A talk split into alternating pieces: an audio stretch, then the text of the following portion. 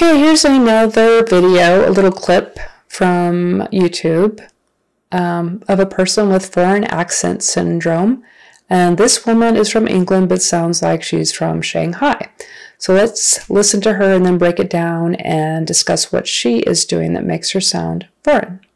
Sarah Colwell from Plymouth in England is a dead set Pom who now sounds like she's from Shanghai.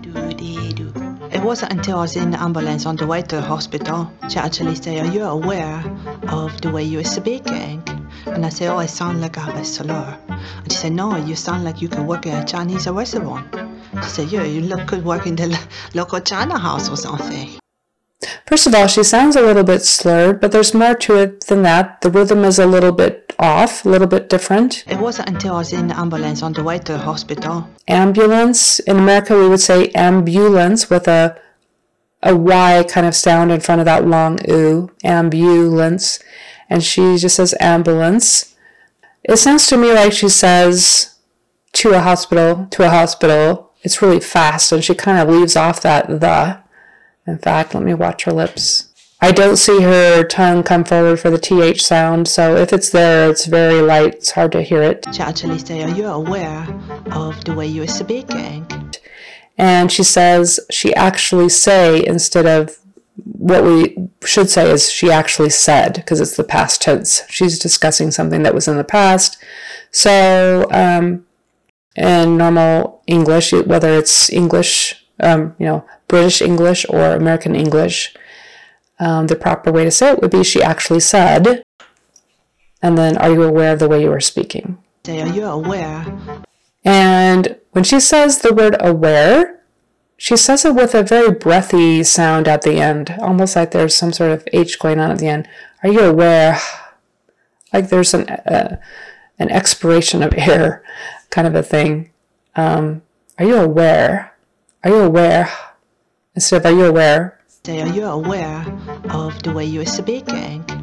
And then, of course, she has the D for the TH and the word the, the way instead of the way. And then she puts in an extra schwa sound, the way you are speaking, um, instead of just are speaking. Of the way you're speaking. And that is something that um, foreign speakers might do. They add in extra schwas here and there. The way you are speaking, she says the way you are speaking. Uh, uh, that little schwas in there. The way you are speaking. And I say, oh, I sound like slur. And then she, again, she uses the present tense instead of the past tense. And I say, oh, I sound like I have a. And then she says slur instead of slur. It's kind of like she puts on a, another little schwa sound in between the S and the L. Slur, slur instead of slur. And I say, oh, I sound like I have a slur. So she doesn't slur the first two sounds of slur. She said, no, you sound like you can work at a Chinese restaurant. Okay. And the last sentence, you sound like you could work in a Chinese a restaurant. Again with this with the um, schwa sound, ah, in front of restaurant. A Chinese a restaurant.